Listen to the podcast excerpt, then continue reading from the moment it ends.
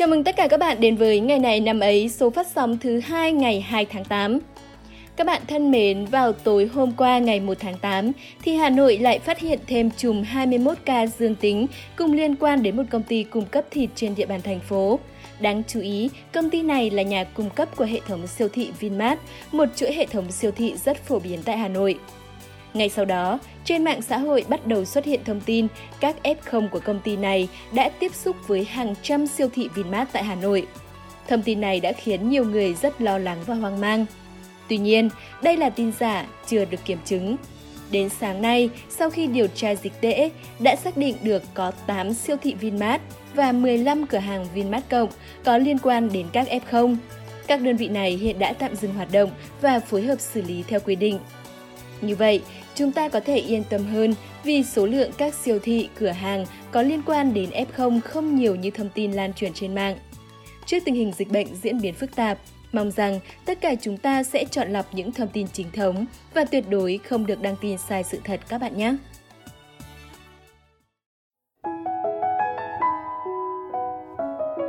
Hôm nay ngày 2 tháng 8 là ngày thứ 214 trong năm. Chúc các bạn có sinh nhật trong hôm nay sẽ đón tuổi mới với thật nhiều may mắn và niềm vui. Trong tình hình dịch bệnh như hiện nay, mình nghĩ rằng chúng ta còn có sức khỏe, còn được bên cạnh gia đình, còn được ăn những bữa cơm ngon đã là rất may mắn rồi. Có thể những kế hoạch của bạn chưa thể hoàn thành, có thể công việc của bạn đang bị trì hoãn, nhưng sẽ chẳng sao cả. Hẹn sang tuổi mới khi hết dịch, chúng ta sẽ quay lại guồng quay một cách hiệu quả hơn nữa nhé. Tiếp theo, như thường lệ sẽ là câu danh ngôn của ngày hôm nay. Khi một cánh cửa đóng lại thì cái khác mở ra, nhưng chúng ta thường nhìn quá lâu và quá tiếc cái cánh cửa đã đóng mà không thấy một cái mới đã mở ra cho chúng ta.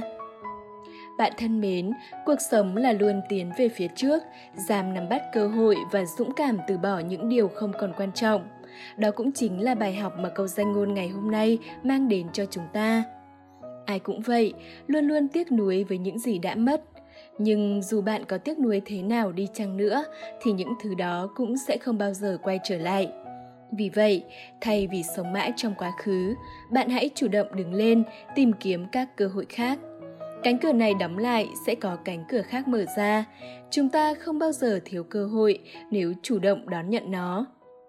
Khi từ bỏ một công việc, ta sợ sẽ không thể tìm một công việc tốt hơn. Khi từ bỏ một người ta đã yêu thương gắn bó nhiều năm, ta cũng thường lo sợ sẽ không thể tìm được ai phù hợp với mình hơn nữa. Nhưng bạn biết không, khi nhìn lại quá khứ, ta sẽ thường hối tiếc vì những điều chưa làm hơn là những điều đã làm. Bởi vậy, nếu bạn cảm thấy có điều gì không còn phù hợp với mình nữa, thì hãy dũng cảm từ bỏ và đi tìm những cơ hội mới. Nếu bạn cứ mãi luyến tiếc thì sẽ chẳng bao giờ tìm được những cánh cửa khác đâu.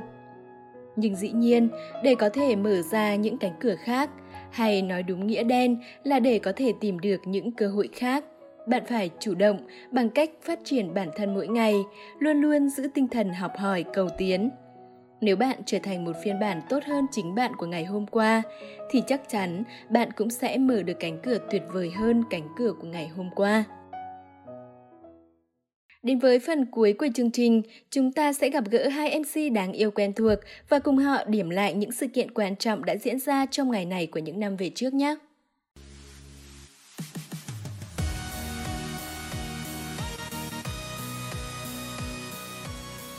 Xin chào các bạn thính giả yêu quý, ngày này năm ấy cùng với Ánh Nguyệt và Hiển Vi đã quay trở lại với các bạn rồi đây. Hôm nay là ngày mùng 2 tháng 8 và là ngày thứ 214 trong năm.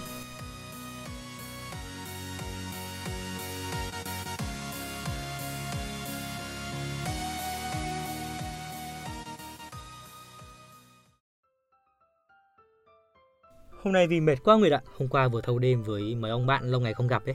Thế thì bây giờ bắt đầu chương trình nhanh rồi đi nghỉ nhá. Mệt gì thì mệt nhưng mà cũng cấm lôi cái mệt với vào chương trình đấy nhá. Khỏe đi, kết thúc chương trình xong mệt tiếp. Rồi ok, nói thế thôi chứ gặp các bạn thính giả của InSmart thì không thể nào mệt được. Nói để xem mức độ quan tâm của Nguyệt dành cho Vi thế nào thôi. Kinh, hôm nay còn thừa lòng nữa cơ đấy. Nhưng mà thôi, lòng dạ tôi như thế nào thì cũng biết rồi đấy. Bây giờ thì bắt đầu chương trình đi nhá. Ok. Mở đầu ngay sau đây sẽ là những thông tin tại Việt Nam.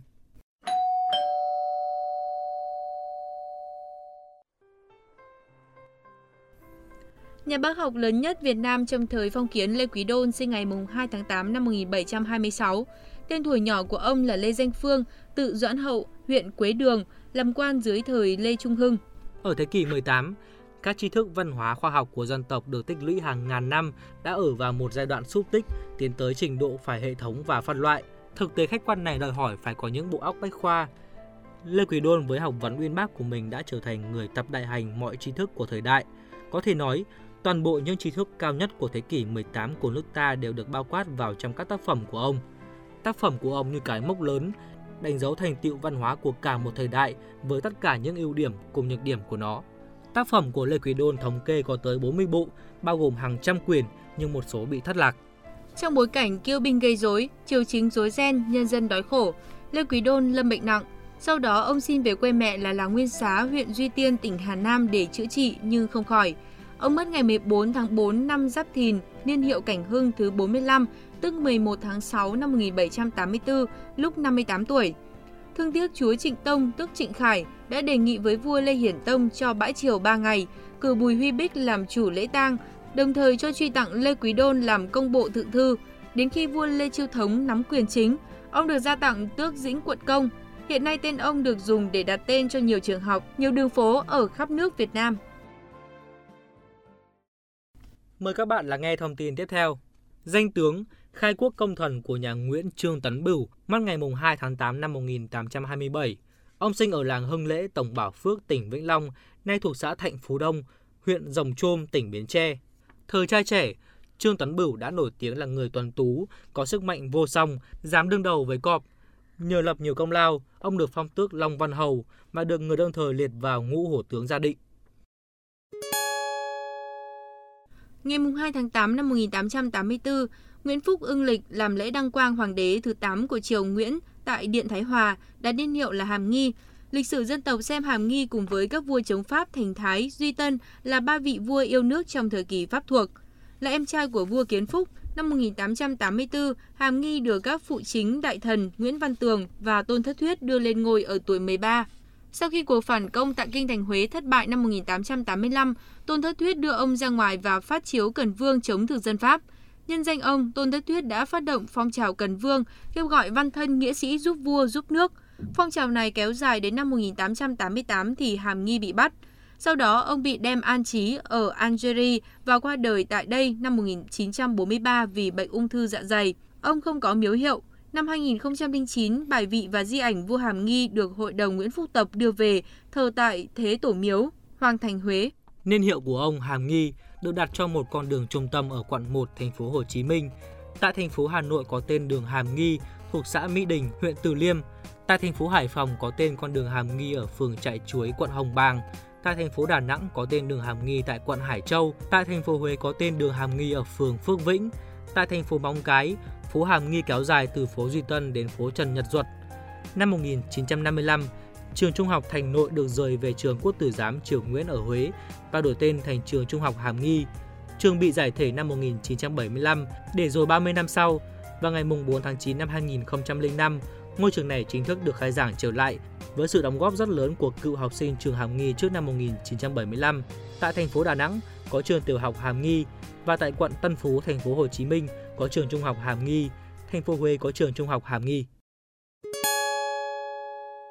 Sự kiện Vịnh Bắc Bộ là sự kiện được cho là hai cuộc tấn công của Hải quân Nhân dân Việt Nam chống lại hai tàu khu trục USS Maddox và USS Turner Joy của Hải quân Mỹ. Hai cuộc tấn công được cho là đã xảy ra vào các ngày mùng 2 tháng 8 và mùng 4 tháng 8 năm 1964 trong Vịnh Bắc Bộ. Năm 1995, Đại tướng Võ Nguyên Giáp đã thừa nhận sự kiện ngày mùng 2 tháng 8 là có thật, nhưng ông phủ nhận sự tồn tại của vụ tấn công ngày mùng 4 tháng 8. Ông tin rằng hôm đó tàu chiến Mỹ cố khiêu khích một cuộc tấn công để Tổng thống Johnson có cớ để leo thang chiến tranh. Ngày 5 tháng 8 năm 1964, ngay sau sự kiện thứ hai, Hải quân Mỹ trả đũa bằng chiến dịch Mũi Tên Xuyên, ném bom một số cửa biển quan trọng ở miền Bắc Việt Nam. Chiến dịch này đã mở đầu cuộc chiến tranh tàn phá trong 9 năm bằng không quân và hải quân quy mô lớn đối với miền Bắc Việt Nam.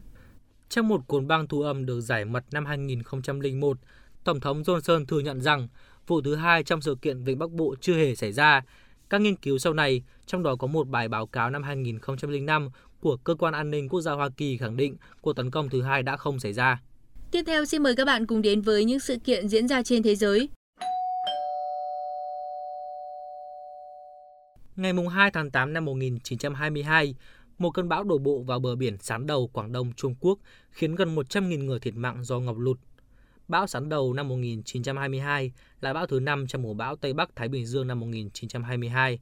Bão hình thành vào ngày 27 tháng 7 và tan vào ngày 3 tháng 8, duy trì trong vòng một tuần. Bão tàn phá Philippines và tỉnh Quảng Đông của Trung Quốc, đặc biệt là thành phố Sán Đầu, gây tổn thất nghiêm trọng về nhân mạng và kinh tế, do đó được Cục Khí tượng Trung Quốc xếp đứng đầu trong 10 đại họa khí tượng trong thế kỷ 20. Do đơn thời khu vực Tây Bắc Thái Bình Dương chưa có tập quán đặt tên cho bão, do bão gây thiệt hại nghiêm trọng cho Sán Đầu vào ngày 2 tháng 8 nên còn được gọi là Bát Nhị Phong Tài tại Trung Quốc. Cựu Tổng thống Israel và chủ nhân của giải Nobel Hòa bình năm 1994, Shimon Peres sinh ngày 2 tháng 8 năm 1923. Ông là Tổng thống thứ 9 của nhà nước Israel. Peres đã từng 2 lần giữ chức Thủ tướng Israel và một lần là quyền Thủ tướng, và từng là thành viên của 12 nội các trong sự nghiệp chính trị kéo dài hơn 66 năm. Tháng 11 năm 2008, ông đã được nữ hoàng Elizabeth II tặng danh hiệu hiệp sĩ danh dự. Shimon Peres đến thăm Việt Nam lần đầu tiên vào tháng 11 năm 2011. Ông là một trong những người có công xây dựng đất nước Israel từ một quốc gia nghèo tài nguyên trở thành nơi phát triển vượt bậc về công nghệ, một quốc gia khởi nghiệp làm hình mẫu cho nhiều nước noi theo. Các bạn thân mến, thông tin vừa rồi cũng đã khép lại ngày này năm ấy hôm nay. Xin cảm ơn các bạn đã chú ý lắng nghe. Xin chào và hẹn gặp lại.